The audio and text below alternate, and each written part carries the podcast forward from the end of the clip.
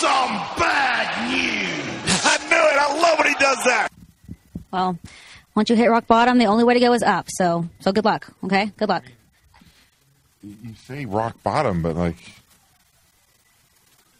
it just seems like things keep getting worse. What What is rock bottom? Who decides what's the bottom of all this? I mean, seriously, you go, okay, today is Friday, and I woke up in Cleveland, and I'm going, how much worse can it get?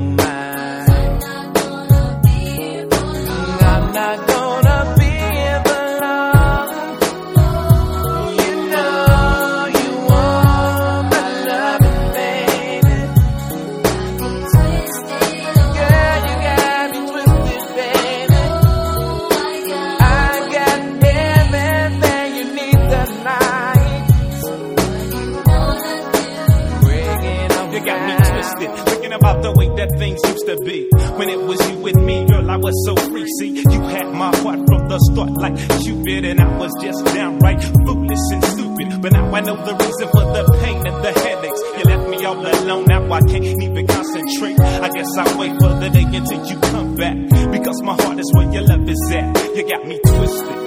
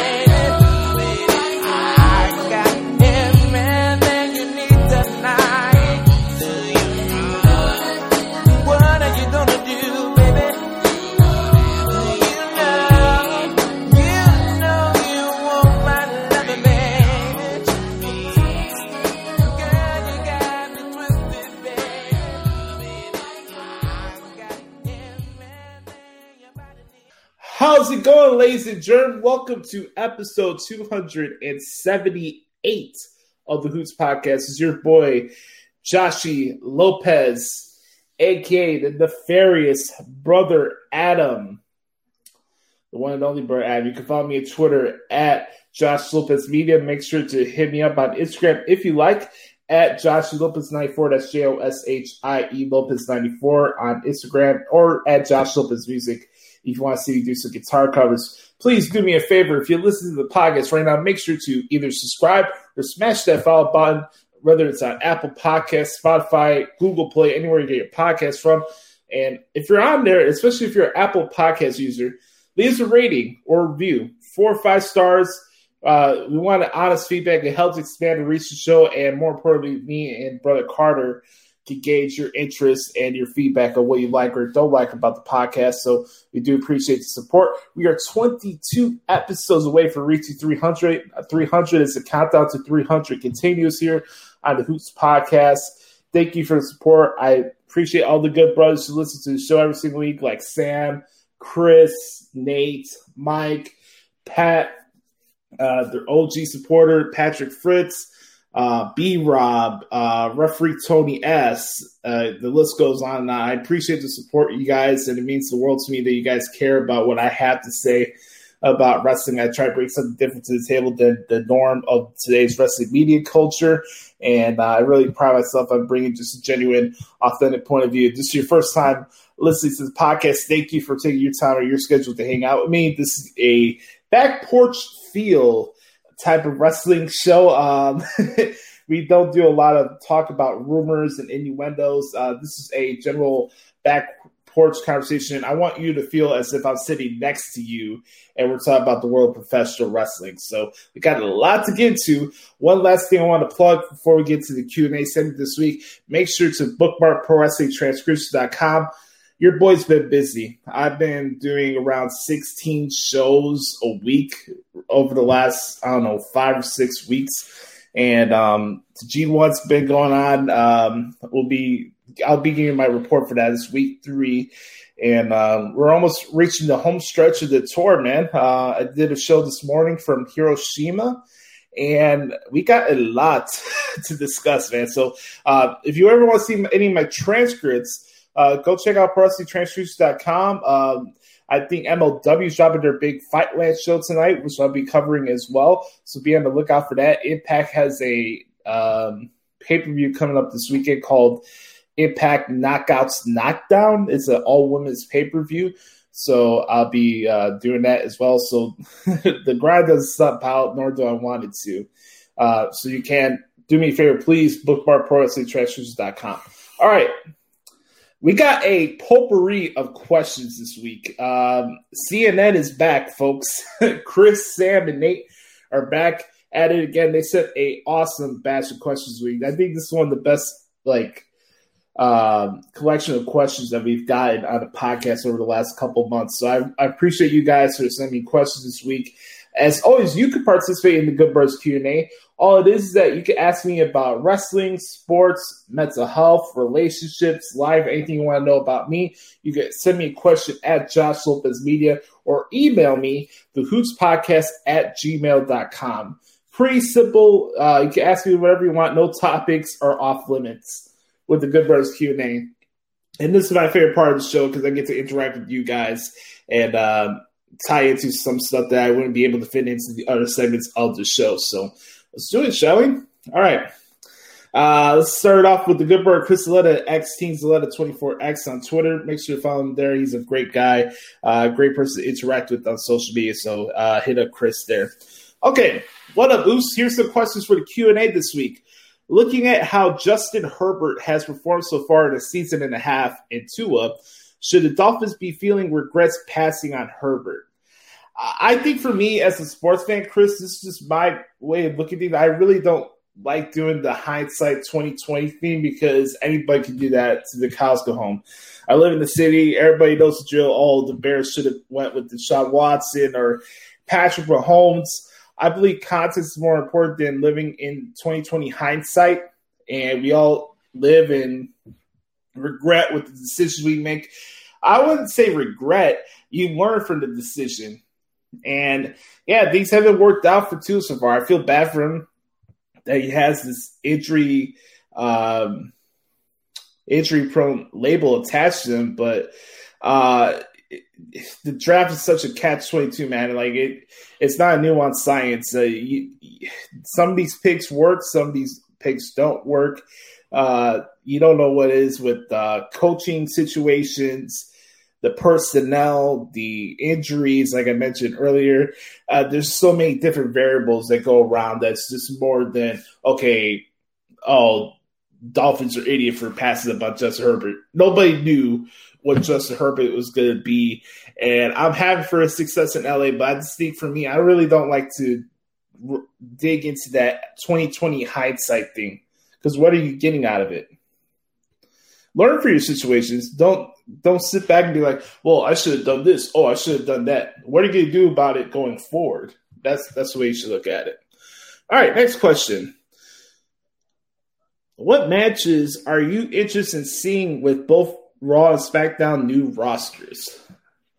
Great question. I figured I was to get a lot of draft questions this week, so I would, um, you, you know, when you guys see the description of the podcast, I hope you guys see it so you can follow along with like time stats and where to follow along where the parts of the shows are. I, I make it detailed so you guys know where they are, but um, for those who get confused why I don't really talk much about the drafter, the WWE segment, I'm gonna try to attach it more onto this segment because I got a lot of questions in in the Q and A. So, just in case anybody's confused, I'm just gonna address more of my thoughts on the draft here in the Q and A than the this week in WWE segment. I'll tie it in somehow, some way. But, anyways, uh, there's a lot of matches I'm looking forward to, and I think my overall takeaway for the draft this year is that uh, I really think both Raw and SmackDown had a fair outcome as far as who went from where and why. I I see a lot of the scuttlebutt about SmackDown kind of missing out on bigger, big name main event talent. Uh, I put this out on Twitter the other day. I just think people really need to realize that SmackDown is so driven by Roman Reigns and this tribal chief character that SmackDown is his show. And I don't know, maybe it's because he's banking on possibly The Rock showing up at WrestleMania uh, in Dallas uh, that they don't need. And, I, and realistically, right now, you honestly, if anybody who got drafted or would have stayed on SmackDown would actually take the title off of Roman Reigns right now? Like, would you honestly believe that? I I don't I don't think so, and I don't think Roman Reigns should lose the title way past WrestleMania this year. The guy is the best performer in the industry today. He's doing the best work in the WWE, and I it's his island, it's his show. they don't call it the island island of relevancy for no reason. So uh, I don't, and I, I don't. I didn't see a point where people are like, "Oh, SmackDown's gonna be lost without main event talent." It didn't matter who's gonna go on the show; they're all gonna lose to Roman Reigns anyway. So, uh, but there's a lot of matches I'm looking forward to. I'm looking forward to seeing Roman. Speaking of Roman, looking uh, forward to him and Drew McIntyre. Looking forward to him and uh, Sheamus. You know, I want to talk, start off with SmackDown, then I'll go to Raw. You know, you got uh, the tag division for SmackDown's insane. You got New Day, Usos, Viking Raiders, Hit Row, Angel Garza, and Carrillo's new tag team, right? Um, yeah, there's a lot of good stuff there. That's a good tag division. Uh, for the ladies from SmackDown, I I've never seen Sasha Banks and Shayna Baszler, so that should be a, a fresh matchup. You know, uh, I think having Toni Storm on there is a good thing, keeping her on the brand. Uh, Toni Storm against Shotzi Blackheart, Shotzi Blackheart against Sasha Banks, Toni Storm against Shayna Baszler. You know, uh, Natalya against uh, Toni Storm. Uh, I think uh, SmackDown got a pretty good um, squad for the ladies. Also, Xia Li. I can't forget about her. She came up from NXT, so she's going to be uh, implemented there as well. Uh, really quick, uh, as far as other ones that got drafted, um, Cesaro against uh, Sheamus should be fun again if they get into a rivalry or maybe they reunite their team. Uh, there's there's a lot of good ones. uh, let me scroll down the list here really quick. Um, Nakamura and Sheamus. I've never seen that one. That should be that should be a lot of fun. Uh, Ricochet against Roman Reigns. It's possible. Hey, if Montez Ford can have a match on SmackDown with the Tribal Chief, so can um, so can uh, uh, Ricochet. Ridge Holland, Ridge Holland against Cesaro, Ridge Holland against Sami Zayn, Ridge Holland against Roman Reigns, Ridge Holland against Sheamus. That's another guy. So I don't think SmackDown really got it that bad when it comes to younger guys or uh, the their mid card, if you will. I don't think it's really that bad actually. Drew Gulak, maybe Drew Gulak. Uh, now he's away for the twenty four seven stuff. Maybe he get some, some more serious programs and stuff. Uh, that'd be cool. So those are ones that stand out there for Raw. Uh, you got the got the juggler. I mean, you still got Rhea Ripley and Charlotte Flair still in the same division, so we've seen that already. Uh, you got Austin Theory. I think Austin Theory in a match with Rey Mysterio would be cool. Let's see if Austin Theory finds a tag partner along the way as he starts his journey on the SmackDown, uh, no, on the Raw brand. Uh, man, Big E against Randy Orton. We haven't seen that yet. Uh, Big E uh, against Edge. That'd be cool. Edge against Kevin Owens. Kevin Owens against um, Riddle would be awesome. Uh, you got you still got Bobby Lashley there. You get Bobby Lashley and Keith Lee uh, in a program. Hopefully that'd be cool. Edge, I mentioned Edge and Kevin Owens, Seth Rollins and Big E as a program. I know they've been fighting each other on the house show loops recently, but I think um, Seth Rollins and Big E would be a pretty cool match, right? And then uh, that's a great question, guys. I mean, um, hell, I, I go back to SmackDown I mean, look at um, Hit Row. Who wouldn't want to see Swerve Scott versus Nakamura or Swerve Scott against uh, Ricochet, Cesaro, the Tribal Chief? uh, there's a lot of them. I, I could go on and on about this for hours, but there's a lot to look forward to. I mean, Finn Balor and AJ Styles are they a tag team? Do they fight each other? Uh, let's see. You got for the ladies, you still got Alexa Bliss on the roster, so Alexa Bliss against Becky Lynch should be cool to do that again. Now the uh, roles are reversed, so there's a lot of options uh, to go around with that. So those, those are the ones that stand out the most to me. Next question: Who do you think will make the most of the opportunities with the new rosters? Uh, that's a great question. I, I really do think this is a good opportunity for Kevin Owens to regain some momentum on Raw. I really do. Uh, as far as SmackDown is concerned, uh, you know, this a great opportunity for Ridge Holland to make a name for himself, even a bigger level than whatever he was going to do in NXT. Uh, I think for him on SmackDown, it's a good option for them to have him there. I would like to say Shayna Baszler could capitalize on having a really good run on SmackDown, depending on how things shake out, you know, you can have Shayna finally have a program with Charlotte. You can find a way where Shayna Baszler is probably the steal of the draft besides Kevin Owens. So if I had to pick two people who have the best runs in the new brands, I'd say Kevin Owens for Raw or Seth Rollins uh, as honorable mention. And then for SmackDown, I'll go with Shayna Baszler and Drew McIntyre. So that'll be my answer to that question. Which show do you think Asuka, Bayley, and the Dakota Kai shows up on?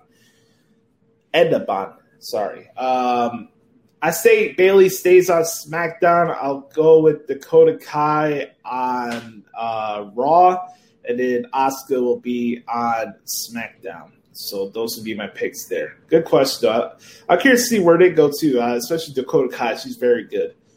Do you think we'll get back? Do you think we'll get babyface Sami Zayn back this year? It's an option. I I love what Sami's done on television. He's one of the few like undercard guys that's just a funny gimmick you could relate to him. Like he, everybody knows a Sami Zayn in their life. They know somebody who believes in conspiracy theories and stuff like that.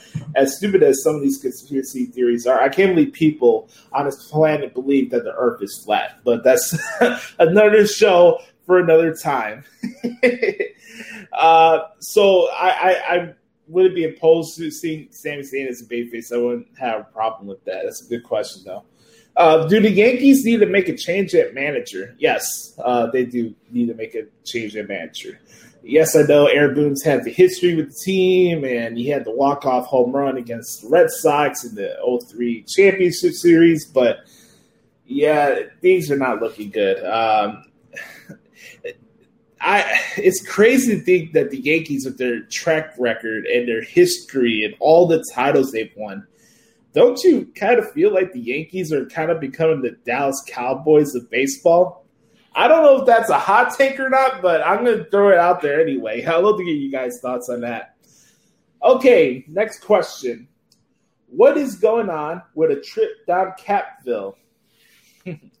well, Christopher, one thing with the Hoots podcast, I like to keep you guys on your toes. So I never said that a trip down to Catville is going to be a permanent weekly thing. It comes up when I, it needs to come up. So I'll just say stay tuned to what the hell is wrong with AEW, and you never know when it pops up or when it doesn't. I, am glad you like the segment, though. I love it too. Trust me, that just because there's weeks where I don't mention Cap stuff uh, doesn't mean there isn't hyperbole and, a bunch of stuff like that uh, regarding AW on Twitter. It happens every day 24 hours a day, seven days a week. Who do you think will be in the tournament fields for both men's and women's uh, King of the Ring and Queen Crown tournaments? And who will come out as winners? Okay. That's a great question. I got to put on my fantasy Booker hat, uh, Booker hat on um, my big ass head. man, I got a not ego was. I, I literally I got like a big size head where I, I don't even know like what the size of my hats are. uh, that's a big for another time. Um, anyways, um, I want you guys to jot this down so you guys could uh, keep hold to it. Okay, so this is what I would do. I, I'll say eight people for both tournaments, okay? This thing's supposed to end in Crown Jewel, so I don't think it's going to be some long gated tournament where 16 people for the King of the Ring and 16 for the women. I could be wrong. We'll have to see how this, this starts because I think they said that the King of the Ring tournament is starting on SmackDown tomorrow, so I'll have to be able to look out for that. So this is what I'll do, okay? Okay for King of the Ring, I got to put Corbin there because he's the last King of the Ring ritter. He just has to be in there. I'll put in Xavier Woods, Drew McIntyre, Kevin Owens. That's four. Finn Balor, Bobby Lashley, six. Man. I can't put Seth got his program with Edge. I don't see him on there. Uh man, Nakamura does he get on there? I say I, I say Nakamura. Okay, so I got uh, for SmackDown it's Corbin, Nakamura, McIntyre. That's three. And then, oh man, Corbin McIntyre. Oh, let's put Sheamus there. Okay, so McIntyre, Sheamus, Corbin, and Nakamura for SmackDown. For Raw, we'll go with Bobby Lashley, Kevin Owens, uh, Xavier Woods, and let's see. Let's look at the draft here so I can find somebody to get that final spot. Would it be something if Karrion Kross got in? I would like to put Damian Priest, but I think with what's going on right now, I think they would want to have the the King of the Ring have guys that don't have championships right now. So this is where the approach I'm coming with with this. Okay, uh, so yeah, I, I'm gonna go with Kross. Yeah, so this is what we'll do. Okay, for SmackDown, we got Baron Corbin, who's the reigning King of the Ring uh, tournament winner. You got uh, Nakamura, King Nakamura, right? You got Sheamus and Drew McIntyre. And then for Monday Night Raw, you got um, Kevin Owens, uh, Xavier Woods, Bobby Lashley, and Karrion Kross. So there you go. And then for SmackDown, uh, not for SmackDown, for the ladies, for the uh, Queen's Crown tournament. Uh, for SmackDown, uh, make this simple. We'll go with Toni Storm, uh, Shotzi Blackheart, Shayna Baszler, and Xia Li. No, Natalya again. I think Natalya deserves spot in the tournament, so she'll probably fourth there. Then Raw, we'll go with Rhea Ripley, uh, Liv Morgan.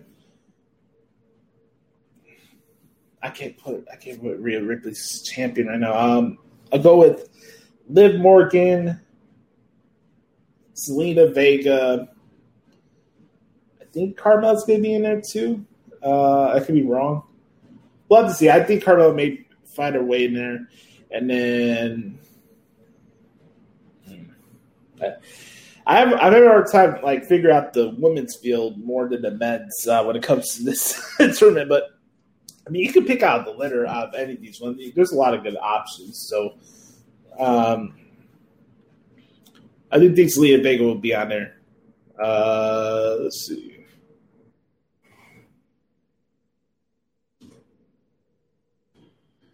I say Bianca, but she's already five for the title. That's the thing. Um, with you know the changes for the draft and everything doesn't take place until uh, after Crown Jewel, right? So uh, that's why I'm kind of being cautious of what angles and stuff I would go the bat with because I don't know what the the field what the field of the whole landscape is going to look like after um, uh, Crown Jewel. That that's kind of interesting, you know.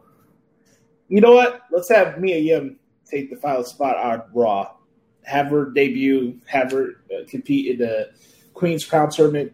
Uh, that'd be cool. That'd be, introduce her to the Raw audience, and she was in the Mae Young Classic before, so I think that would work too. So there you go. Little fancy bookie strategy set, session there with Joshie. Hope you like it. uh, so I want to thank you, Chris, for the questions week. Awesome job this week, as always, my man. I appreciate you. All right, next here on the Good Brothers Q and A section, uh, we're gonna hit up the Good Brothers Sam Piopo at Second City. Sam, what's up, my man?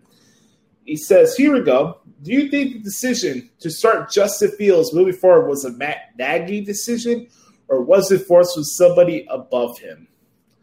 Well, uh, good brother, I think uh, it, it, was a decision above Matt Nagy. Uh, I think Matt Nagy so setting uh, set in stone in his system and the whole BU thing and where he comes from and all that jazz. I it's one thing when your job is on the line and you have people above you that can force hand as opposed to what you would do when uh, you have nothing to lose and you have free reign to do whatever you want. So, do I believe that Matt Nagy wants Justin Field to be the starting quarterback going forward? No. I think he would rather see what Andy Dalton does, and we all know where that would go. So, I think it's more of a decision from above more than anything. I, I don't want to believe that he's making the decision because he's getting outside heat, if you will, from the national media. Uh, it's really something. If you're a head coach in the second biggest market in the United States and you're allowing media members and snarky people on ESPN dictate what you do with your football team. But I could be wrong. Who knows? Uh, I do think there was a, a, a, decision from above him. I'll I'll say that. But that's a good question, though. Next question: With David Montgomery out, are you worried the Bears may abandon the run? I think it depends on how things go with Khalil Herbert. You know, Khalil Herbert's our rookie running back that we got in the draft this year. He's been returning uh, kickoff returns and stuff like that. Uh, Damien Williams has been a good free agency pickup for the Chiefs over the offseason. He had a good game last week against the Lions. I like our running back group. Uh, it sucks that Tarik uh, is not back back yet. Uh, it looks like it probably come off IR in a couple weeks. We'll have to see how we have to get an update sooner or later on where he's at because him coming back could be a good thing for the team. Uh, so we'll have to see how that goes. But I think right now, I don't think they'll fully abandon run, but will you see as me- as many run plays as there were uh, last week with the Lions? I don't think so. But also, you have to um, figure in that Justin now he's the quarterback going forward, right? He'll have his opportunities to make scrambles and do his quarterback uh, zone reads and stuff like that. So. Um, I don't think they'll fully abandon the run, but I don't think it'll be as much as going I formation and what they were doing last week with uh, David Montgomery. It sucks that he got injured, man. I love that guy. He's one of my uh, favorite players on the team. So it, I really hate to see him go down to injury like that. That just sucks. Next question. Team that surprised you the most through four weeks, good and bad. This is an NFL question, by the way, for those that are listening. Good and bad. That's a great question. Um, not bad, but I'm kind of surprised that the Patriots are one and three, and not that I was expected to be one of the top players in the AFC or anything like that. But you know, some of the games they've lost before this Tampa Bay game, I thought they were going to win, but they didn't. Uh, especially that game against the Saints a couple weeks ago. But um, though that's a surprise for me. A good surprise is the Carolina Panthers. Uh, I know they're in the middle of the rebuild, but I, I, like what they're doing right there. I think Matt Rhule's a good coach. Uh, they just acquired Stephon Gilmore, as we were just talking about the Patriots. Uh, so they're doing some good stuff down there in Carolina. I think they could find a way to possibly sneak in a wild card spot if things work out for them. But um, as far as bad, I haven't been really impressed with the Chiefs so far this year. Yeah, I mean it's one thing to have video game stats all the time. I remember uh, there was times when Matt Stafford had gazillion stats, but the uh, Lions were the Lions. like I'm not saying that the Chiefs are going to become the Lions, but it's one thing after multiple seasons where you're just this high scoring offensive team and your defense just plays complete ass.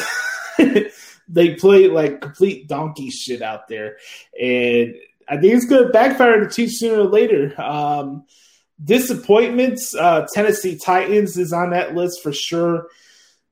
Good surprises. Um, let's see.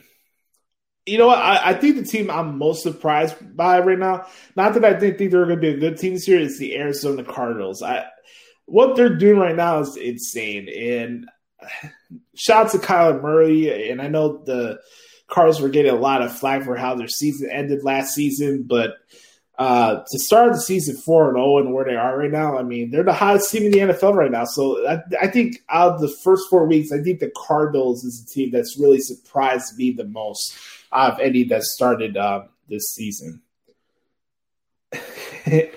Next question. Hey, man, Adam Page is back. Do you think TK will have the balls to pull the trigger with him? Well, that just depends. Does he want to sneak in uh, Bray Wyatt or Braun Strowman to take another spot to showcase, hey, everybody, we got a new signing for WWE, everybody. I'm Tony Khan. That's all I do. Oh, oh, one of our younger guys who rises. Oh, let's bring in somebody else from another company. Oh, let's bring somebody in from the Forbidden Door. um, I would like to give Tony Khan the benefit of the doubt, but no. If anything, and Page will get his opportunity against Olivier,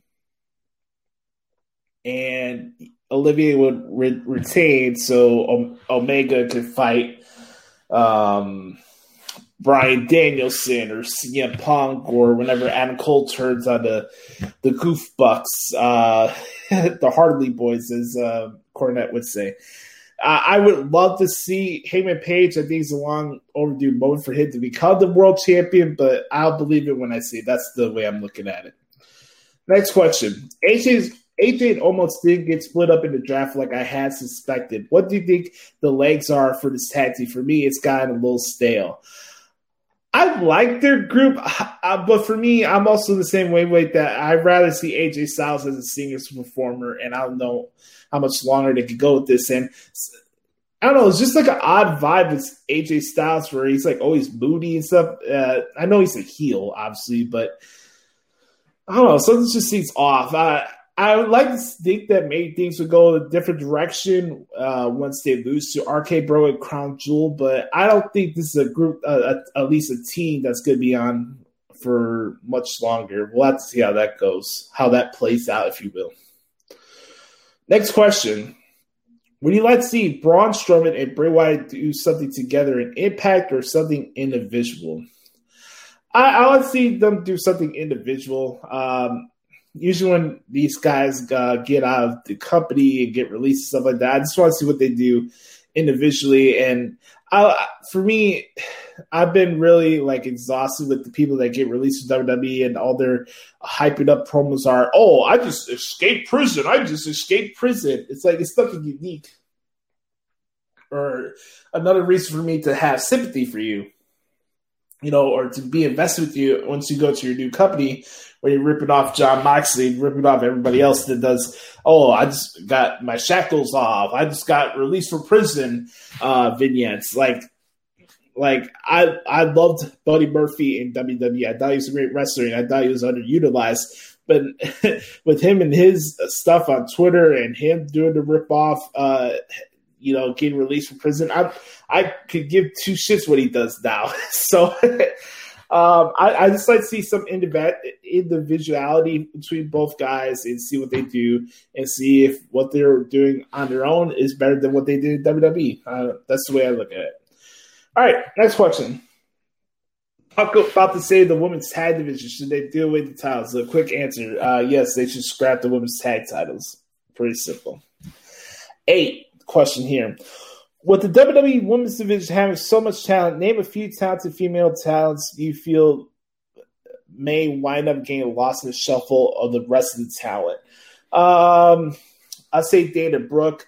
You know, there's been also a couple of ladies have been out with injuries and uh, stuff like that. I mean, Lacey Evans out with a pregnancy, obviously.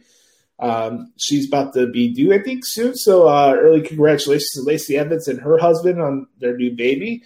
Um, I'm, I'm like, I'd probably say like David Brooks of the world, uh, possibly Tamina now her Natalya are not a team anymore. Maybe, maybe Zelina Vega, possibly. I, I'm, I'm really curious to see how they handle the women's division following Crown Jewel because you got these new rosters now. Uh, how does the Queen the how does the Queen of the Ring tournament benefit or hinder the women's division? That's another thing to look at here. Um, so I just look to see like who's not on TV as much, and you'll find out there who's being lost in the shuffle. Um, last question here. Um, I already mentioned um, some of the matches I wanted to see to draft there. So last question here from uh, Sam. He says, Philly cheesesteak or Italian beef? All right, for me, I'll go with a Philly cheesesteak. Uh, I prefer that over uh, Italian beef. And I'm going to say this why because I'm very picky with the, the Italian beef I eat. Uh, my dad's a, a distributor of meat uh, throughout the Chicago area. He's an entrepreneur. He does uh, he works uh, in the meat industry, and what he sells for, for, Italian beef, those are the ones that I prefer. So I'm very picky when it comes to Italian beef. But if you had to ask me, would I rather have a Philly cheesesteak or Italian beef? I'll go with Philly cheesesteak. I've always liked Philly cheesesteaks, chicken Philly cheesesteak, whatever it is. I'll, I'll, I'll pick that over Italian beef every day. So great questions there, good bro. I appreciate that.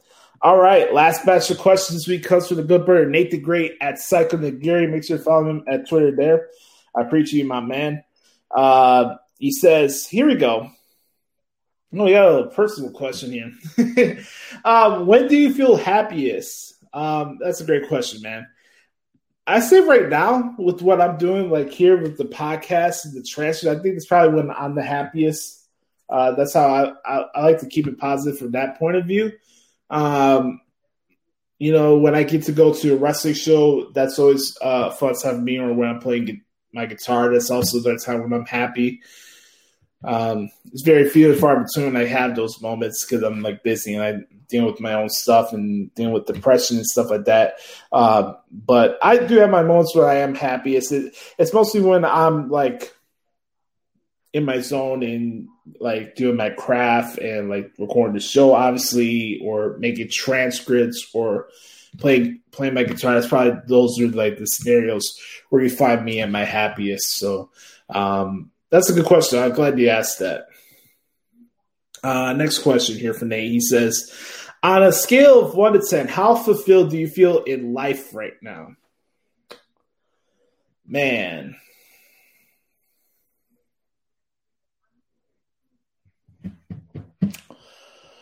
Uh, I think it's a two two length uh, question there.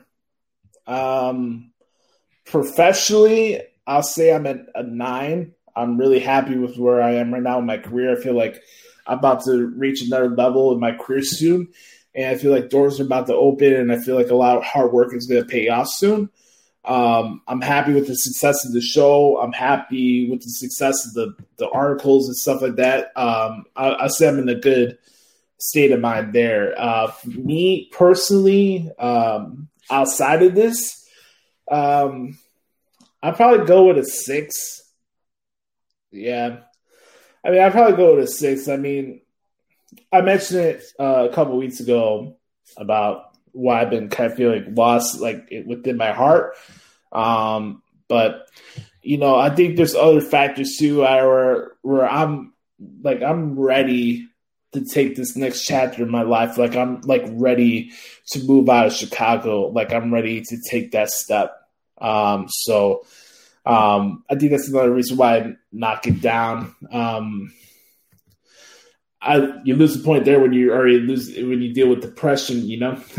so that's very added notch there. But um, I, I don't, for me, I don't feel like I'm at a point right now where like I'm depressed and I'm going to sleep crying or anything like that. Um, do I have my bad days? Yeah. Uh, you know, living by myself for the last uh, nine months has taught me a lot of things about myself and what I want and what does make me happy. And there's been things that have been thrown my way where I've had to adapt and uh, it's tested my patience a lot of times too. Um, and it's really it's really telling when you're on your own and it's a part of the life where you had to learn more about yourself as you're growing older and um, I'd say I'm probably like a six right now because as much as I'm happy with my career and stuff, I feel like I want to do more. I am goal oriented, so you know I don't want to be just content being like, oh, I'm just a transfer guy. Oh, I do a podcast every single week. I'm I am goal oriented and I I do want to reach higher ceilings, but I have faith within myself that I'm going to reach that point. You know, um, also personally though, it's like have uh, I, I do feel that sense of loneliness at times, but you know, I have my friends here and there that reach out. Uh, a lot of my main personal friends live out of state, so that's kind of a big issue. So I, I, find myself in a situation where I really don't go out to like clubs and stuff like that, and I really try to keep perspective and try to grow every day. I think it's the biggest thing that's keeping me whole right now, and that I do want to move out of the city. Uh, I do want to start the next chapter of my life. Um, I don't feel like uh, things are holding me back, but I don't know how much benefit I'm going to have just staying here. You know that that's where I am right now, so that's why I'm at a six. So.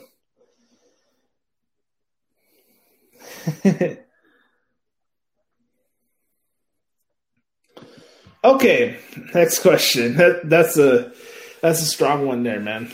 Uh, if the world was going to end next week, is there anything you want to get off your chest to someone or go do something meaningful? Um, I like, I like to tell my family that I love them. I like to tell my friends, especially you guys, that I love you and grateful for everything you've done for me. Um, let's tell Lauren that I love her. Um, I think for me, I would have like things I would want to say. I would like to just make sure that whatever impact it is, if, the world was ending next week, I would want to make every day count and make it meaningful in that way. That's how I would look at it. I would I wouldn't have to feel like I have to say a gazillion things or um, I don't feel like there's a lot of things that I'm hiding within that I need to vent about. So I think for me, I probably would rather just make each day count uh, with what I'm doing and how I'm impact, impacting the people that matter to me in my life. Uh, that, that that's probably how I would approach it, but it, it can be different for other people. Uh, next question Nate. He says, "Is sadness temporary or forever?" Um, I don't think it's forever, uh, but I, I'd be naive, and I think people be naive to think that sadness just goes away in a day or a week. Uh, I feel like people kind of scoff at people that deal with mental health issues because they look at it as a sign of weakness, but it's real life. You know, we can always go off of the health of how you look or, you know, what medicines you take throughout the day. Yeah, all the stuff with drugs and pharmaceutical stuff.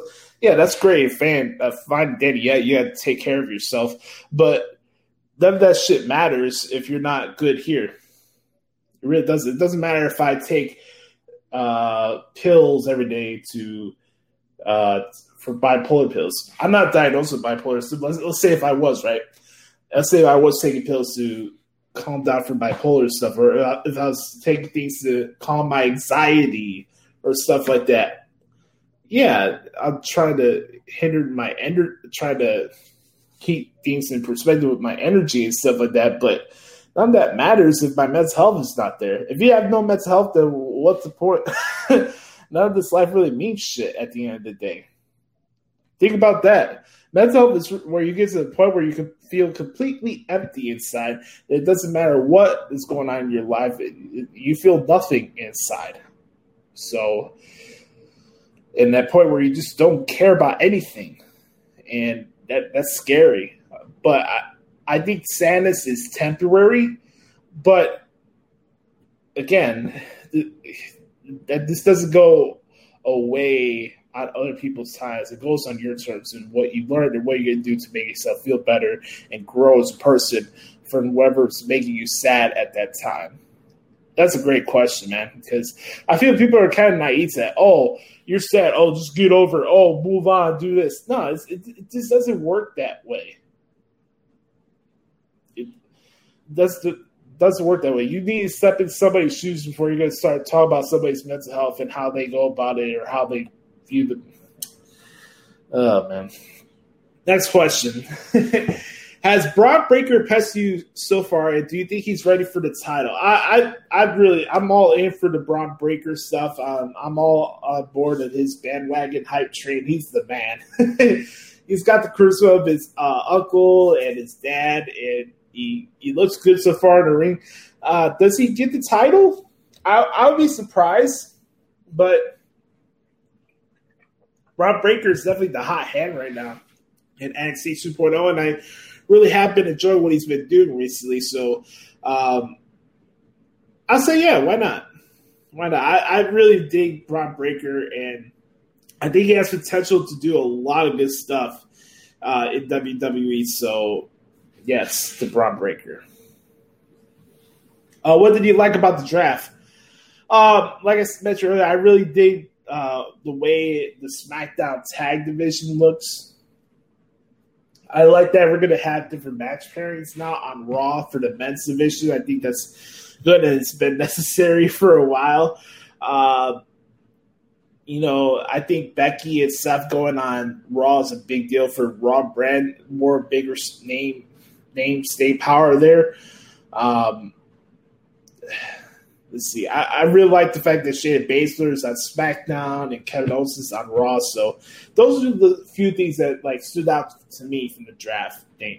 So um, anyone not get moved that you wanted to get moved to different brands? Oh, so you're talking about people that got that stood in their brands, right? Um, ah, that's a good question. I thought there was potential possibly for Cesaro to go to Raw, but that didn't happen. So that probably the first one that comes off the top of my head. Um, I think that's pretty much it. I mean, uh, I think it's good that Sami Zayn and Kevin Owens are now on different brands. Uh, I think nobody's been mentioning that mentioning that yet. Uh, neither guy are on the same brand. I don't know when the last time that happened. And also, Carmella's uh, off of SmackDown for the first time ever. so uh, there's little subtle things like that that's that stood out to me that came out of the draft. I thought the draft was really good uh, this year for both brands. I really do. I'm curious to see how it plays out, and hopefully the best for both Raw and SmackDown going forward. Last question here for the podcast this week. Uh, they asked, "Do you think Kyle O'Reilly still fits in the current NXT?" I think he doesn't fit in. Uh, he's more of the veteran guy right now on NXT 2.0. Um, I like to think that possibly Kyle will probably take that next transition step to go to Raw or SmackDown, or who knows, maybe he gets released. I don't know. I I don't think he has a lot of staying power though in NXT 2.0, so I will say that. But um, wow, awesome questions this week, guys. Uh, you guys brought it, Chris, Sam, Nate, CNN. You guys killed it this week, my man. I appreciate I appreciate all three of you, good brothers. And that's right there is the wrap up for this week's edition of the Good Bros Q and A session. As always, if you ever want to ask me a question, all you have to do is hit me up at Twitter at Josh Lopez Media. Hit me up here on Facebook or send me an email to hoots podcast at gmail.com. When I come back, we're gonna get we're gonna get right into what happened this week in WWE right here on Hoots Podcast. Yes, sir. Ladies and gentlemen, I have a public announcement I'd like to share. I'd like to thank my good friend Paul Heyman. Because of Paul Heyman, Brock Lesnar is a free agent. All because of Paul. And all because of that, Brock Lesnar gets to do whatever Brock Lesnar wants to do.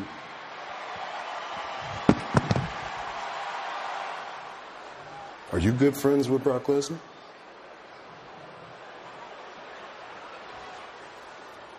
Let me ask you something, Paul. Are we good friends? You're my tribal chief. Because if we're good friends, that means you look out for me. And if you look out for me, that means you look out for my family. He's my tribal chief. Hmm. Well, my cousins drafted to SmackDown tonight?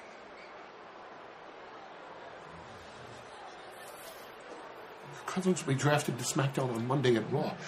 It, it, it's all figured out. It, it, it's, it's, it's, a, it's a strategy. They're, they're, they're, they're manipulations It's a, stra- it's a strategy. It's a negotiation. A negotiation. That A happened behind- the scenes. My tribal chief. Is, my tribal chief. I am the wise man. He's the, he's the wise man. He's, he's my wise man. He's, he's our wise man. He's, he's the wise man. You're only the wise man when I say you're the wise man.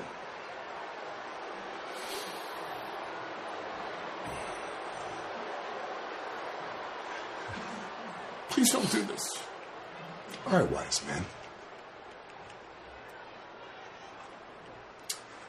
Let's follow the strategy. Let's stick to the plan. I want you to go to Raw on Monday, and I want you to make sure that my cousins are drafted to SmackDown. Do you understand? Yes, my tribal chief.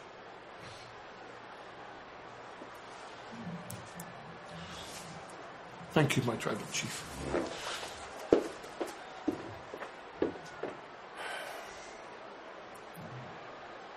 I want y'all to go with him. And I want to make it very clear that you're to be drafted to SmackDown. And if you're not, leave him for dead at Raw. Welcome back, everybody, to the Hoots Podcast. Time to talk about what happened this week in WWE, as we do each and every single week. Um, I, as you guys heard earlier the show, I just went over through the whole list of um, draft picks and scenarios of matches that I would like to see on the draft. Um, you know, the last two episodes of Raw SmackDown were about the draft, obviously, and that's a big recap of uh, what, what happened this week in WWE. We started off with SmackDown. Uh, SmackDown, as uh, Pat McAfee would say. we had uh, you heard the clip right there with uh, the tribal chief and Wise Man and Brock Lesnar. Uh, you know, getting to hear Brock Lesnar as a babyface and him cutting promos is something that I didn't know that I wanted as a wrestling fan, but I'm here for it. You know, like I'm all in on babyface Brock Lesnar. And if you ask me, for those who've listened to the podcast since we've been doing this show, if you ask me if I'd be enjoying Brock Lesnar in 2021, it'd be a long shot. But Brock Lesnar is killing it right now. I'm really digging what's going on with him and the tribal chief. Uh, you heard the spout there with uh, him and uh, Heyman in the backstage area. I thought that was really good. you're the wise man. I say you're the wise man. Love the tribal chief, man. He's the best. Uh, so I thought that was pretty cool. Uh, Seth Rollins, man, he is on another level right now. so he brought up a good point about hypocrisy in wrestling fans. So uh, if you guys missed SmackDown, Seth Rollins took a trip to Asheville, North Carolina to pay a visit, if you will, to Edge's home. Just like Edge a few years back went to West Newbury, Massachusetts to meet John Cena's dad at John Cena's original home. Oh man. if you guys haven't seen this segment, it's freaking hilarious. Uh, Edge and Seth Rollins are far far from done and far from being done with this feud right now, and I'm really curious to see what the fallout for that is. I thought it was interesting. Edge's like, call David and Daniel, call David and Daniel. Yeah. FTR stuck with the hoodlum uh, ninja mask on Dynamite last night. Is really going to come in and go after the bad heel, Seth Rollins. Oh man. Um, but that that segment was pretty funny. Uh, we had the first couple uh, draft picks announced on uh, SmackDown. Uh, the Tribal Chief obviously went number one. Uh, Biggie obviously number two, going to Raw. The big uh, two big acquisitions for SmackDown was uh, Charlotte Flair, Drew McIntyre, and you know Drew McIntyre talked about the bump this week. Uh, he is really excited to kind of right or wrong in his career. Uh, you know, he got his uh, WWE career, car, uh, career started in SmackDown in 2007, and looking to have a bigger run than he had last time. And I'm curious to see what he does there. Obviously, him and Roman Reigns could have some killer pay per view matches in a long program. I think that's going to happen sooner or later, so be on the lookout for that. And also, I want to say this before anybody gets to it. I'm telling you right now, when it came to the draft, the first thing that popped in my head is that Drew McIntyre is going to win the Royal Rumble in 2022, or at least be the odds-on favorite. I just forewarn you right now, Drew McIntyre is going to be in the running for the Royal Rumble. Uh, I'll just say that right now. Um, Charlotte Flair attacking uh, Bianca and Sasha Banks during the main event. I thought Sasha and Bianca had a good match this week on SmackDown. Um, pretty good uh, shellacking, if you will, uh, for the Queen. Becky Lynch was doing commentary. Uh, so things are building up between Becky and Sasha and Bianca for their triple threat match at Crown Jewel.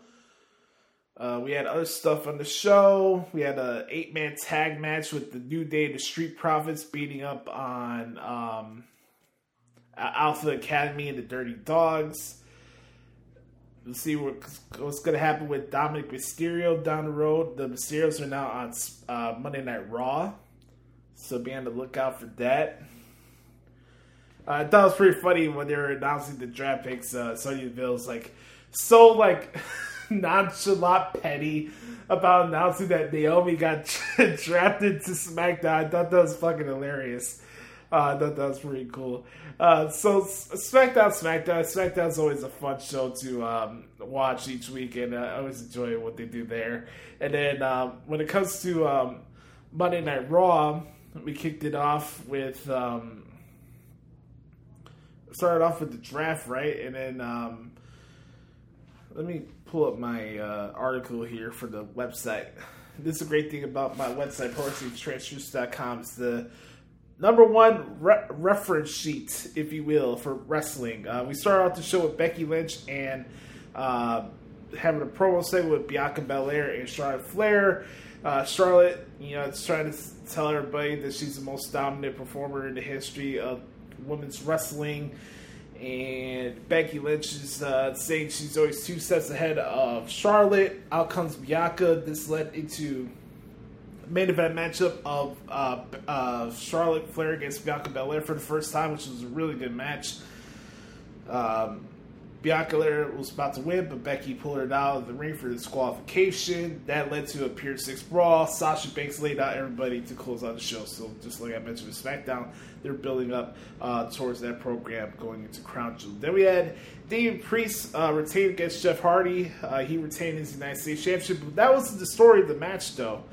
You have Damian Priest uh, um, after the match. Uh, you had Austin Theory come down the ring, pretend that he wanted to take a selfie with uh, Jeff Hardy, and then Austin Theory attacked Jeff Hardy. So it- over the next two weeks, we're still gonna have these like kind of jumble set rosters where the people are there that drafted. They'll be there, but you're gonna see the same people in the same shows until after uh, Crown Jewel. So don't be uh, confused by that. Um, interesting that Piper Niven uh, uh, confronted Shayna Baszler, even though uh, Piper Niven's on uh, Monday Night Raw. So, you know, Shayna Baszler was on her way out anyways to uh, SmackDown, and um, yeah, that I was really surprised by that. Let's see what else stood out to me from Raw this week. Uh, I really dig the stuff with Randy Orton. call, call it almost a big bitch. that, that was hilarious. Uh, Biggie and Drew McIntyre uh, beating up on the Dirty Thoughts. I thought that was a good match. Biggie and Drew McIntyre will be fighting each other for the WWE title at Crown Jewel. That's to be a big, fun match. Big man bumping meat. that should be good. I wasn't too crazy about the the women's tag time match because we've seen it a gazillion times, and I just don't think it's a, a division that's necessary unless you're going to have a full laded, um, you know, all women's brand, weekly all women's brand. I don't see the point of having that title right now. So, um, I thought Goldberg and Bobby Lashley segment was good this week. Uh, got quick to the point. I think everybody should be happy that this match is not for the WWE title. So even if Bobby Lashley did lose to Goldberg at Crown Jewel, which I think he will, um, he's not buried. He's not ruined or anything like that. So I'm glad that the title's not on the line here for their match. Uh, it's a no holds bar match at uh, Crown Jewel coming up in a couple of weeks. Uh, let's see, we got Goldberg and Lashley for the no holds bar match. We got Big E and Drew McIntyre, like I mentioned, for the WWE title. We got rated RKO, RK Bro against AJ Styles and Omos for the Raw Tag Titles in the SummerSlam rematch. Uh, Becky Lynch, Bianca Belair, Sasha Banks in a triple threat match for the SmackDown Women's title. And then, obviously, the main event that show is going to be Roman Reigns and Brock Lesnar for the Universal Championship. So, I'm really surprised that they're going all out for Crown Jewel with the fact that this is going to be the only pay per view this month. Usually, when they had like the Crown Jewel specials, they would have a, a corresponding pay per view, uh, pay per view like either that weekend or the following week. So I'm kind of surprised in that fact, in that sense that the this is the only pay per view this month. So we'll have to see it where things go from there. But yeah, that's pretty much it. I mean, like, I already hit on a lot of stuff I thought about the draft earlier in the Q and A uh, session, but you know, another solid week uh, for WWE. And then, as always, we'd like to do a little quick preview for the um, NXT UK shows. It's my favorite show that WWE does each week. Uh, So today we got the finals of the number one contender tournament for the uh, Heritage Cup Championship, right? And we got it's Noam Dar against Wolfgang. And just like Jonathan Hood says on his show, Tuesday Wrestling Tuesday, Noam Dar, Noam Dar is the best heel in WWE and nobody knows about it. uh, Noam Dar and Wolfgang are going to have an awesome match. I'm looking forward to that. Uh, I think we have Emilia McKenzie against Jinny today. That should be a interesting contest, if you will. And what else we had on the docket? I know there's like some big match coming up as well uh, for NXT UK today. Oh, by the way, last week, if you haven't seen um, Jordan Devlin against Joe Coffey, that was an awesome match. Uh, oh, by the way, go check out Mark Andrews and Sam Gradwell today. That's the other matchup today on NXT UK. But they got some good stuff going on in the show. I I I, I, try to promote it and give some spotlight to it each week.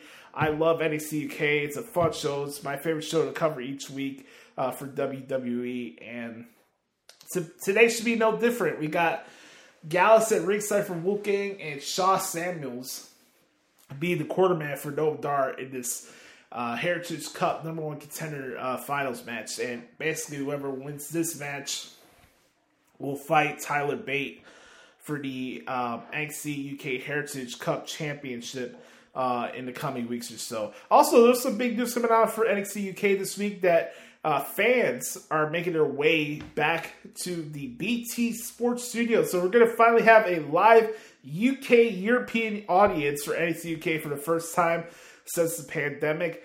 And I'm really, really excited for that. That should be a lot, a lot of fun. Also, um, I don't know. I just want to tell you, folks, that is what happened this week in WWE. All right, ladies and gentlemen, let's get to our week three report of the G1 Climax tournament of professional wrestling for New Japan Pro Wrestling. Uh, I just did today's show from Hiroshima Sun Plaza Hall in Hiroshima, Japan today. Uh, as always, you can check out my coverage of the G1 Climax tournament on ProWrestlingTranscriptions.com. I got a reference sheet. Just go to the search engine, type in uh, G1 Climax reference sheet. It'll, you'll find it right there.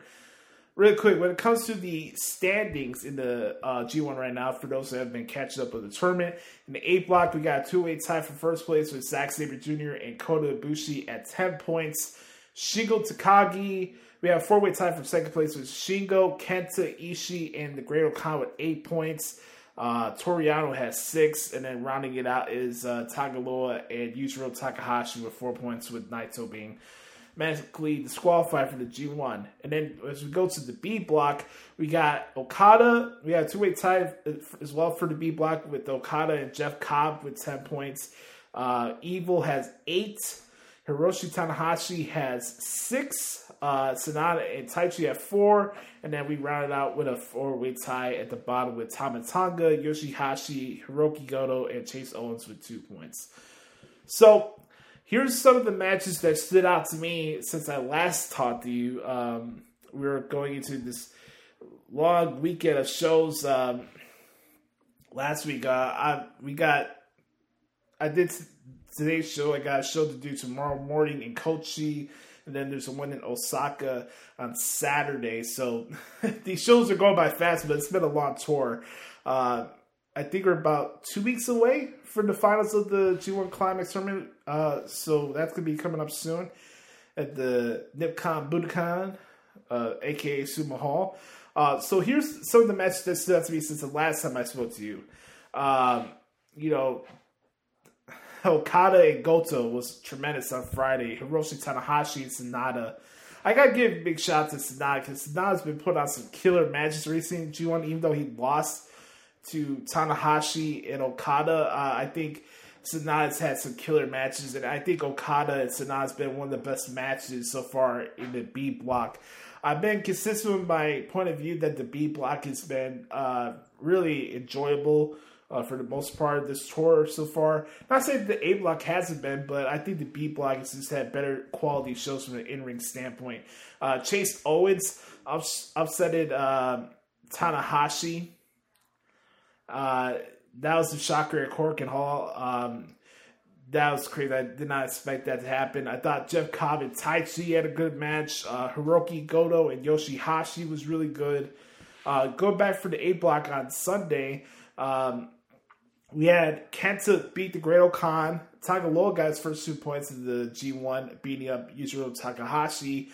Ishii upset Zack Sabre Jr. in a barn burner, and then uh, we, we were finally waiting for this uh, Kota Ibushi Shingo Takagi match. You guys remember before the Wrestle Grand Slam shows, uh, Ibushi unfortunately got ill for their IWGP World Heavyweight Title match. So it was cool to see Ibushi and Shingo go at it. Ibushi beat Shingo with the Kamigoye. Very very good match. And then what happened today uh, in uh, Hiroshima? We had a pretty cool special singles match. As you guys know, in A block, uh, Tetsuya Naito got injured. He had a meniscus tear on his knee, so he had to be out for, for action, right? And uh, the opponents who were supposed to fight Naito got put in special singles matches. So today was supposed to be Kenta against Tetsuya Naito, but instead we got Kenta and Hiromu Takahashi. That was an awesome match. Um, I thought big shout out to uh, Tanga Loa. He's been putting on some really good performances. Even though he lost to uh, Kota Ibushi today, very, very good showing for Tanga Loa. Uh, Zack Sabre Jr. put Yujiro Takahashi away. Um, Shingo had to deal with Toru Yano's nonsense, and then Ishii uh, had a pretty good match with the Great-O-Khan in the main event. Ishii beats the Great-O-Khan, gets his third straight victory. Ishii started to gain some momentum. So before we wrap up this report, I just want to go over the lineups for the uh, upcoming shows. Um, today was day 11, so we are eight shows away from this bad boy being done. Um, so um, here we go. For Fridays in Kochi, we got in the undercard match, we got El Desperado, El, El Desperado against Kosei Fujita. Uh, for the tournament matches, it's Tama Tonga versus Yoshihashi, Hiroki Goto against Chase Owens, uh, Sanada against Jeff Cobb, Hiroshi Tanahashi and Evil, and Okada against Taichi. And then on Saturday to wrap up the weekend, we got uh, for the uh, undercard matches, it's El Desperado and Kanemaru against Oiwa and Fujita in a tag team match. We got Tomohiro Ishii against uh, Hiromu, uh yeah Tomohiro Ishii against uh, Hiromu Takahashi. That's gonna be insane. Uh, let's not forget uh, Hiromu Takahashi beat Ishii in the New Japan Cup last year. Uh, that match is gonna be awesome. Uh, Kenta and Zack Sabre Jr. Uh, we got Toru Yano against Yujiro. Sure to be a lot of shenanigans there. Looking forward to seeing Shingo against Tanga Loa. That should be a lot of fun. That one's going to be in Osaka, obviously. And then the main event of that show is going to be Kota Ibushi against the Great-O-Khan. So, yeah, there's just a lot of cool stuff going on. And then next week, there's a three pack show from Tuesday, Wednesday, and Thursday. And then um, we have one more show the following Monday. And then we wrap things up, uh, the, the, yeah, the 21st on Thursday. So, yeah, um, we're we're almost getting to the home stretch of the G1 Climax tournament. I really do appreciate everybody who does uh, go out of their way to support the transcripts. It means a lot to me, and uh, I hope my coverage of the G1 has been helpful for you guys. Um, I know a lot of people are saying that New Japan's losing steam and momentum and buzz, but as someone who covers all the New Japan shows, especially the US shows for New Japan Strong, uh, they're doing some good stuff. I mean, go check out New Japan Strong this weekend. They got a lot of good matches on that card too. We got uh, Minoru Suzuki against Fred Rosser. Uh, uh, we got Filthy Tambar against Ren Rita for the Strong Openweight Championship. Uh, Jay White against uh, Robbie Eagles. Um, they got their Autumn Attack Tour starting on this weekend on New Japan World. So uh, that, folks, is your report for this week's. Uh, this this has been your week three New Japan Pro Wrestling G1 Climax One report brought to you by your truly Josh Lopez and Pro Wrestling, ProWrestlingTranscriptions.com. All right, folks, it's time to give the people what they want. Now, you guys may not know, your boy's flying solo this week for what the hell's wrong with AEW this week. On that note, it's time to give the people what they want. The restaurant quality edition. I haven't said that in a while. That's a throwback for you guys on Throwback Thursday. Here we go, folks. It's time for the most entertaining, seg- uh, entertaining segment in all of professional wrestling podcasting today, otherwise known as What the Hell is Wrong with AEW? We're going to start this off in a three, two, one. It's time for What the Hell is Wrong with AEW?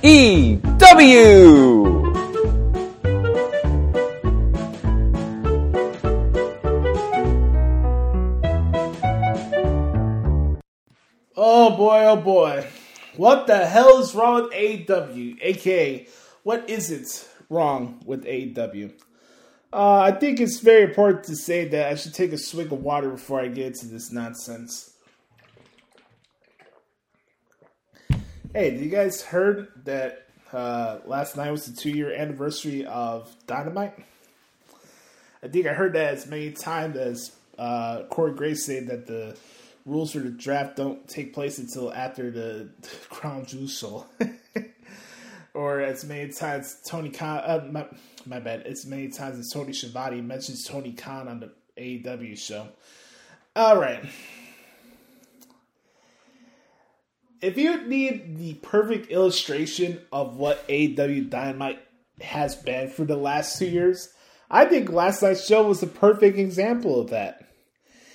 And not to say there wasn't good stuff on the show, but boy, oh boy, were there some shitty stuff on the show last night.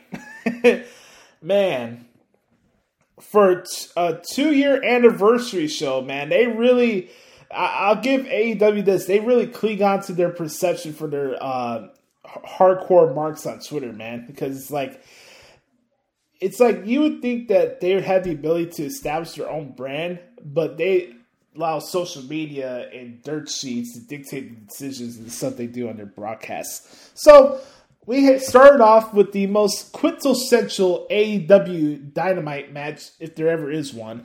The Super Elite. We had, uh, aka the Goof Squad. We had Kenny Olivier, Adam Cole, and the Goof Bucks, uh, the Hardly Boys, with Brandon Cutlet and Michael knocking the knocking the fuck off at ringside, uh, taking on uh, Karen Danielson, Christian Cage, and the Jungle Express with Stunted Growth in an eight man tag match. Oh, I also f- forgot to mention that this week I had to sit through two competitive matches with. I had to sit through two competitive matches with stunted growth. Let's start it off where we started off this week. Dark Elevation, where we had Marco Stunt and Fuego del Sol have a competitive match with Shawn Spears and Wardlow. I shit you not. I had to sit through and write out two paragraphs worth of a match with a midget uh, rip-off luchador against a beast in Wardlow and Shawn Spears. Now you guys know me. I, I think Shawn Spears is nothing. But the fact that Wardlow had a competitive match with oh my god. Anyways, let's let's get into the real crux of this because this was a complete and utter mud show. This tag match here,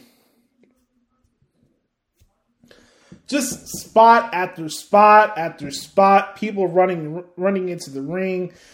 Uh, I, am becoming a broken record here, but it needs to be called out. Uh, Rick Knox was completely useless for this match. Uh, this match went on for 20 minutes. I got four. I got five paragraphs out of it. Uh, the super elite one with a quadruple BTE shooty trigger. Uh, it was just. I mean, if this is the type of match that you enjoy, where it's just gazillion spots going 99 miles per hour, more power to you. But this match was a complete shit show you know, the whole thing where the Young Bucks running like idiots and then they stop to kiss and Cole the cheeks. I don't get that spot. That's odd. Um,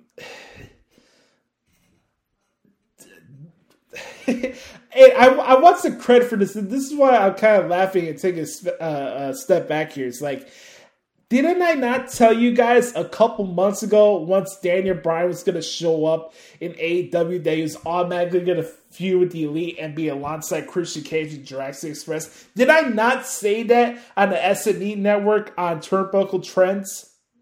Did I not map out this whole scenario of what was going to happen with Karrion Danielson once he showed up in AEW? It's it's been crystal clear the entire time.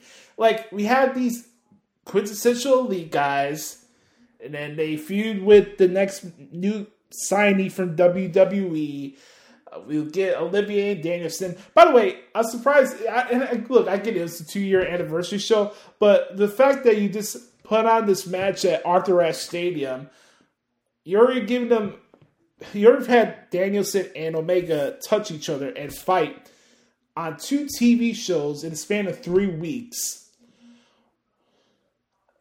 before you know it, I'm gonna get to the point where I don't give a shit they fight each other on a pay per view again. Now, don't get me wrong; they'll have a great match, just like they had a great match at Arthur Ashe Stadium. But when is enough enough? And this is the company that was supposed to be not WWE, where we don't have rematches and doing the same thing over and over again. I think this is like the fifth or sixth time I've seen the Young uh, the Young Bucks and somebody else taking on the Jurassic Express and Christian Cage. Stuff's got to change, man. It's been going on for two or three months.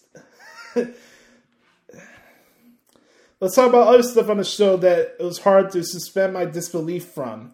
Um, yeah, so we had a match with Sammy Guevara and Bobby Fish. It was it was. I was kind of indifferent, in, indifferent to it. Congrats to Bobby Fish for being signed to AEW. Uh, you guys know my feelings on Sammy Guevara. It is what it is. He retained his TNT championship. After the match, he got into this brawl with the American top team. Uh, got Dan Lambert, Target Crap. Out comes Mickey Rourke and Jake Who gives a shit about me, Hager. It comes down to the ring. Uh, basically, this leads into a six man tag match that's supposed to be taking place in a couple weeks, which, which is going to be the Inner Circle Jerk against Scorpio Sky, Ethan Page, and Junior Dos Santos. You mean to tell me this iteration for Jericho is going to bring a fight to real MMA shoot fighters? And I'm glad Cornette hit on this uh, last week on his podcast, where he was basically saying it's crazy where like the the the shoot fighters don't know how to work in the wrestling elements, right? But the pro wrestlers don't know how to shoot fight either. You see, like it's kind of reverse. So this whole stuff of them feuding and fighting with each other. I mean, don't get me wrong. I, I, I look at Page fans it to the cows go home, but like this whole thing with the American top team and the inner circle thing sucks. uh, I'm not gonna apologize for being frank with you guys. I, that, that whole stuff, this whole program between those two teams, factions, whatever the fuck you want to call them, is sucked ass. And I don't need to see Jake Hager on my TV screens every single week. So we found out that CM Punk will be fighting Daniel Garcia on Rampage this week. That should be an interesting match. Uh, let me get into this. So I guess Dean Ambrose has found his way to AEW. You heard me right. I found it very interesting that Dean Ambrose has found his way into AEW. Mo- mo- being in his feelings about for wherever the fuck reason.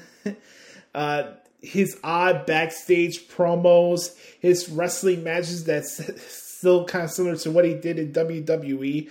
I'm glad to see that Dean Ambrose hasn't changed since this whole time. I mean, the only difference between Jon Moxley and Dean Ambrose is that he swears and has matches where he bleeds.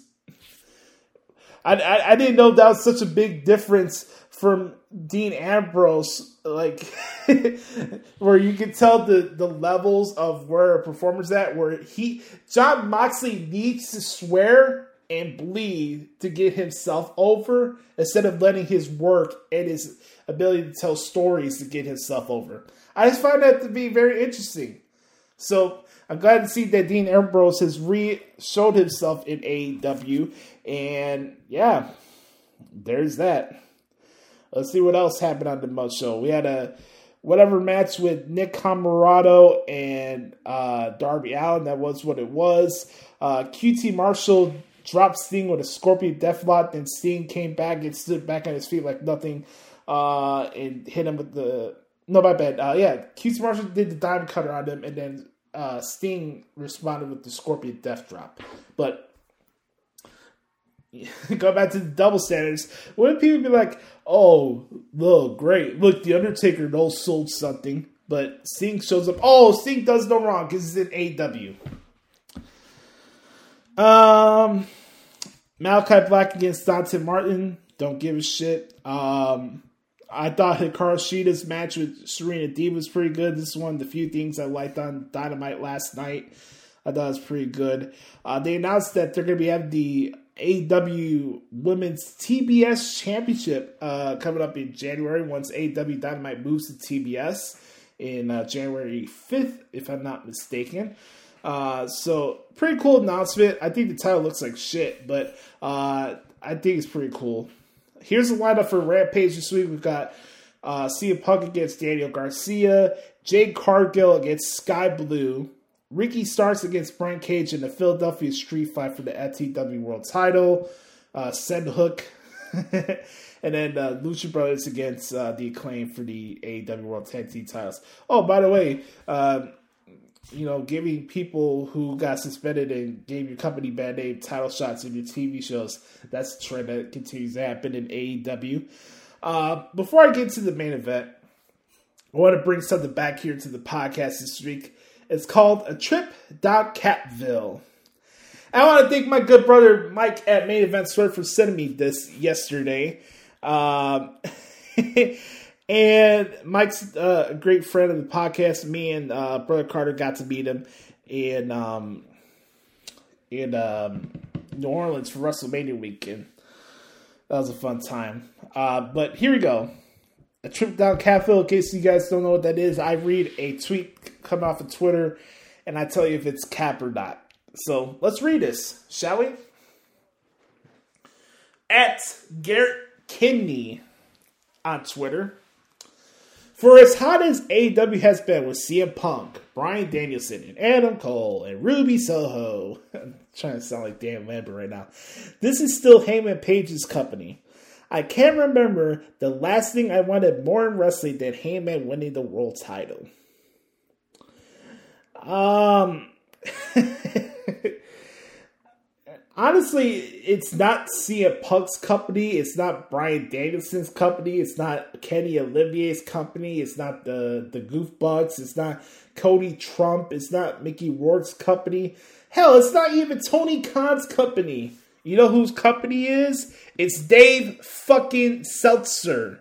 That's whose company this is. Okay? So, yeah, I was happy to see Hangman come back so we have a ladder match where Pac doesn't know how to set up a table. Very awkward transitions to setting up ladders and tables in the match. Um, I don't know why the fuck you put Orange Cassidy in a ladder match where he starts shoving a ladder out of the ring. Um, I'm not a fan of pockets, but whatever. We have the running lip man out there. Um, Andrade still in the same position as he was in WWE. Lance Archer, one week he's a baby face, the next week he's a heel. I guess Lance Archer will be taking the role of Paul White in AEW. Uh, Jon Moxley. Don't get me wrong, there's some cool spots, and I thought the match picked up more when Hangman Page was the final entrant, but uh, I was watching this match, guys. It was a big shoulder shrug for me. Don't get me wrong, you know, you know, Page doing the Deadeye off the ladder through the table was really cool. Uh, some good spots towards the end, but yeah, uh, that was predictable as the cows go home. But nice reception for Hangman Page. He's one of the few people I do like in AEW. Uh, going back real quick to something that happened earlier in the show, I liked the um, uh, sit down interview that JR had with Darby Allin. I thought that was pretty good too. So. I wanted to mention some of the few stuff I did like, so I'm not like, oh, you hate everything AEW does. Sorry, folks, I don't look through their, this company through rose-colored glasses, and I and this uh, this is something I really wanted to talk about as we wrap up this segment this week. So, to, last night was the two-year anniversary of AEW Dynamite, and that's also the end of this is a new company excuse that died last night. For a company that's called All Elite Wrestling, I'm applying elite standards to it. And I'm not just going to crown the new company as the greatest thing since, uh, since sliced bread, since no professional company, no professional wrestling company has been able to have any success over the last 20 years outside of TNA and WCW. I'm not going to be convinced, hooked. I'm not going to be convinced and just be like, oh, this is a new company. They do no wrong. They're Teflon. No.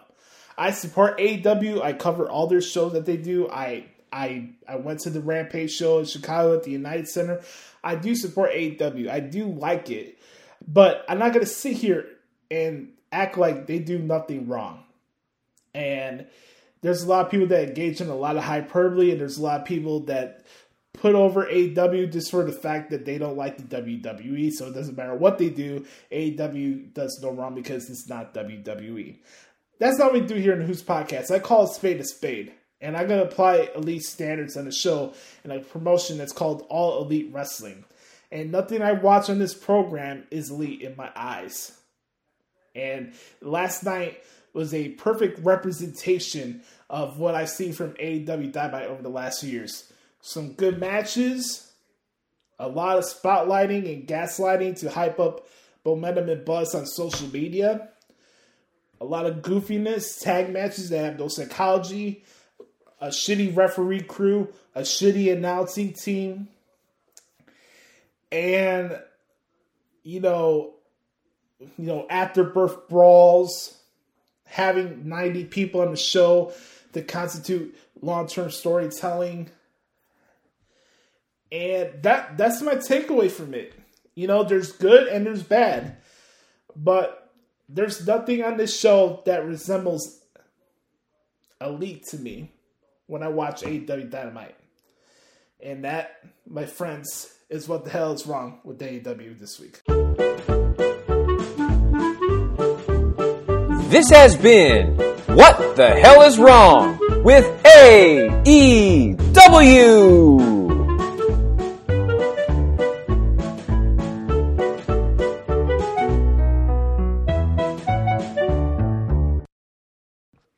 Right, folks. Gonna wrap it up right there, man. I want to thank you guys so much for hanging out with me this week for another stellar edition of the Hoots Podcast. This was a lot of fun, a lot of great questions this week on the Good Brothers Q and A session. Uh, got you updated with the G one. Talked about the draft, Crown Jewel. We just did what the hell's wrong with AEW. So fun episode this week. I want to thank you guys for hanging out with me. As always, you can follow me on Twitter if you like at Josh Lopez Media. Make sure to hit me up on Instagram at Joshie Lopez 94. That's J O S H I E Lopez 94 on Instagram at Josh Lopez Music. Also, make sure to bookmark ProWrestlingTranscriptions.com. If you are Apple Podcast listener and user, make sure to subscribe to the podcast, obviously, and leave us a four star, four or five star review and rating helps expand the reach the show. And always, folks, make sure to um, support the podcast each week, man. Tell a friend about it. I'll let people know that we're having a lot of fun and we're talking about professional wrestling and having a good time with it right here on the Hoots Podcast. So I want to remind you folks to be the authentic product that is yourself and always remember, man, nobody dictates the pace of your life but yourself. I love you guys. Have a wonderful weekend. Uh, sooner or later, we'll get sooner into our uh, previews for Crown Jewel and Bound for Glory is around the corner. Lots of stuff going on in the world of professional wrestling. But again, have a wonderful weekend, everybody. I'm Joshie. This has been episode 278 of the Hoots Podcast. And I got a special surprise for everybody. We got a brand new edition of the Thoughts of Dericho, and it starts right now. Talk to you guys next week. Yes, sir. And now, the thoughts of Dericho. Listen well, man. Welcome, welcome, one and all, to the segment that isn't going to be drafted anywhere anytime soon. It's staying right here on the Hoots podcast. It is The Thoughts of Dericho, featuring the one, the only, Brother Carter. I apologize for not getting uh, what the hell is wrong with AEW or my take on what the hell is wrong with AEW this week. I just didn't have a chance to watch the show this week. It's been crazy busy in my life, and I'm actually going to talk about that in my final thought here in a little bit. Just, uh, I feel bad that I haven't been able to contribute as much to the Hoots podcast as I've wanted to over the last few weeks, but you know, I'm I'm I'm I'm in doctoral school and life is is real crazy right now. Lots of stuff going on. Almost every night of the week I got something going on, but if it was easy everybody would do it. But I promise that I have not forgot about you, the faithful listeners of the Hoots podcast, or my brother uh, in, in arms, the uh, I don't know. I, I can't say the Stephen A. Smith to my Max Kellerman anymore because they're no longer a thing. But the the the the, the brainchild behind uh, the Hoots podcast, my brother Josh. I uh, haven't forgot about any of you. And so uh, just know that I'll be back to contributing to the Hoots podcast more and as regularly as possible as soon as I can once my real life calms down. But I thought I would take this episode of the Thoughts of Dericho this week to just talk about the results of the of the WWE draft that happened over the last couple of nights over Raw and SmackDown this week, and I've got the new rosters in front of me, and, I'm, and I'm just going to take a look at this and just see uh, what we've got here. This tweet was released. Uh, let's see. This tweet looks like it was released after Raw on Monday. So it looks like we've got the new, yeah, we've got the new rosters all set in stone, and and the rosters are effective following Crown Jewel, which I think is interesting. So there's opportunities uh, to get the last couple of of um, feuds in there uh, over and matches over the next uh, two weeks. So that's kind of interesting. I kind of like that. So let's start taking a look at this and looking here at the SmackDown roster. Uh, I'm really excited about some of the new pairings that we might see. Um, I'm really excited about Drew McIntyre to SmackDown. I'd love to see him against Roman Reigns. I think that's going to be great. I'm looking at some challengers potentially for Roman Reigns here. Um, Happy Corbin, I think, could absolutely be a challenger for Reigns for the title. Kofi, I'm hoping. King Nakamura, I'm hoping. I've always been a big fan of King Nakamura. Let's see who else is legitimate. That that's who I've got right now as potential uh, potential candidates for uh, challenging Roman Reigns. So that should be very interesting. Um, a lot of good challenges here for the Intercontinental Championship as well um, against King Nakamura. I like the idea of potentially Jinder Mahal. Um, I, sorry, you know, I forgot to mention for Reigns, uh, Cesaro. Cesaro could definitely be a challenger for the world title. Um, looking here, we've got uh, Isaiah Swerve Scott. I like him as challenging for the Intercontinental Championship. Um, you could throw Jeff Hardy in there if you need to, Jinder Mahal. Mace potentially, which I hope they eventually change his name back to Dio Maddin.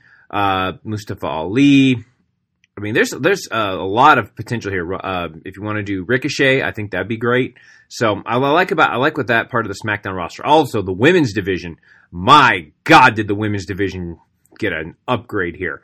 So you've got the Queen, woo, the Goat over on SmackDown, Charlotte Flair over on SmackDown. But look at the challenger she's got. You've got Sasha. You've got Toni Storm. You finally got Shayna Baszler. Shayna Baszler needs to be the first person challenging Charlotte Flair. And honestly, Shayna Baszler needs to win the women's the the SmackDown Women's Championship. That's the first thing that needs to happen because she deserves it. She's been in this horrible pair with Nia Jax, just kind of floundering. Shayna is one of the most dangerous women uh, in WWE. She needs to be challenging and she needs to win the SmackDown Women's Championship. I can't believe I'm saying that over the Queen.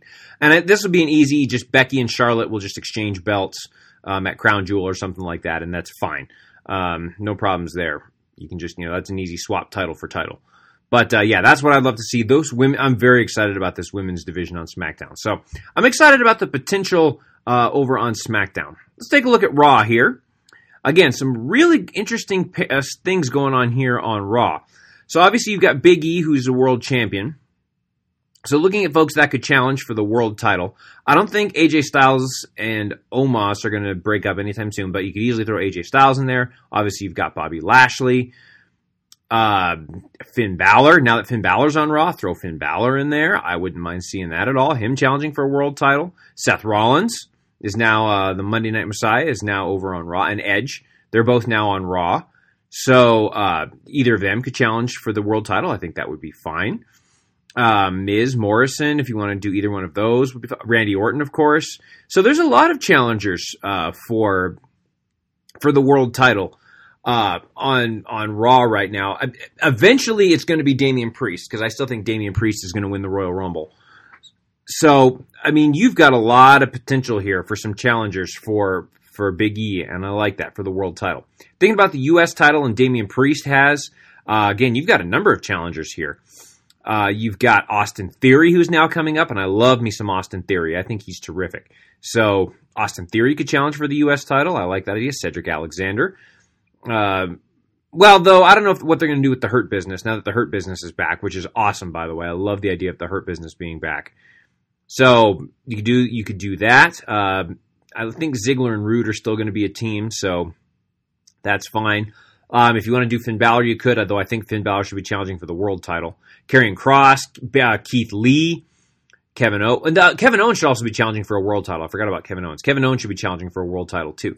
Um, Keith Bearcat Lee could be challenging for the for the for the U.S. title. So, a lot of potential challengers here. I like it. I like it. On the women's side, obviously you've got Becky Lynch coming over, um, and she'll be the Raw Women's Champion. But look at the challengers she's got here. We got Bianca Belair. We could review. Uh, we get that feud uh, going again. Carmella, I like that. Dana Brooke, I like that. I still think Dana Brooke has gotten a Raw deal.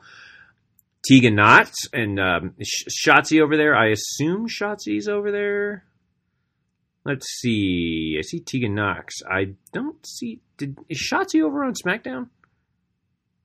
Is. Oh, they broke that team up. Oh wow. Okay, I didn't. I missed that. Yeah, Shotzi can challenge for the women's title on SmackDown too.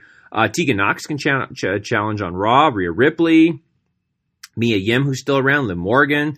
Yes. Uh, Doudrop eventually, which I love. Uh, they need to make her Piper Niven again. But uh, Ben, there's some great challengers for the women's championship. Uh, if you want to do for the, the the tag team titles, the Street Profits are there. You've got the Hurt Business. You got Styles and Omos. Um, you know, so there's a lot. Uh, there's a lot of potential um, for uh, Shanky and Veer. If you want to do, uh, wait, no, Veer's over here. Is Shanky over on SmackDown? Yeah, Shanky's over on SmackDown. Okay, never mind. Um, so I don't know. Yeah, so I, I'm digging this. I, I'm really digging what I'm seeing here. Uh, I think that that's some fresh matchups, um, new opportunities for some new folks. I think it's going to be, I think it's going to be great. Um, I'm really excited about seeing some of these new feuds and seeing how that goes here. So I think it's going to be great. Uh, and then starting next Friday, we've got uh, the return of the King of the Ring tournament and the Queen's Crown being introduced. So that's pretty cool. Uh, I'm excited that they're going to do the Queen's Crown tournament. Um, I, I, I, like that idea of of having those uh, tournaments. That's always a great a great thing that you can do. So, just trying to see here who could be uh, the potentially the king of the ring here, and I, I'm really not sure. I know Xavier Woods has been saying that he really wants to be the king of the ring. The thing about the king of the ring though is it's better for a heel. So it could be Xavier Woods. I actually wonder if you could make King uh, Baron Corbin win it again.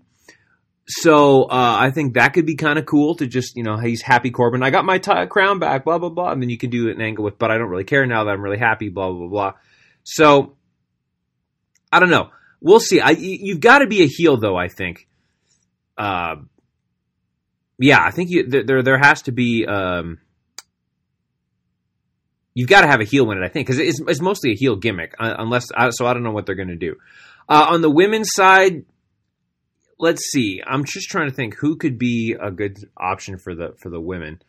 Um, I like the idea of maybe. Sh- well, no, I, I was going to say Shayna Baszler because she could just dominate her way to the top. But somebody like Carmella could be good. You know, kind of going off. I'm the queen, ha ha ha ha ha ha ha, kind of thing. So that could be good. Uh, somebody like a Liv Morgan, Dana Brooke, I think would be a good uh, choice. Zelina Vega. So there's a lot of potential potential. Um,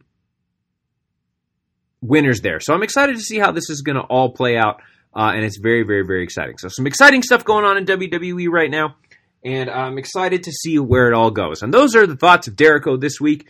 Uh, my final thought is, and I'll leave you all with this. Uh, one of the things I've also doing and kind of uh, navigating through over these last couple weeks is I'm going to be starting to see a therapist pretty soon. Um, as we've been going through this, we've discovered that I've got some, and I'm fine. Like nothing to be, you know, like oh my god, to be worried about Brother Carter. No, I'm completely, completely fine, and like a fully functional adult, and I'm going to be just fine. But there's been some issues I think that that I've had to deal with in the past that haven't really been dealt with that we've discovered uh, here uh, during my time. So I'm just going to be starting that, and I'll keep you all posted on that. I'm very excited about that and about working to really kind of get better and become a better person overall. Um, I'm, I, I'm encouraging everybody if your mental health is declining, recognize it, own it, and don't be afraid to get some help. I've recognized that my mental health is declining and I need some help, and uh, I'm really looking forward to to being on the other side of it. So I love the Hoots podcast. I love all of you, and I cannot wait to be fully interacting with you all back doing live shows with Josh again in the future. Take care, everybody. It's going to be a, it's a very exciting time to be a wrestling fan. This has been The Thoughts of Dericho. You're smarter now, man.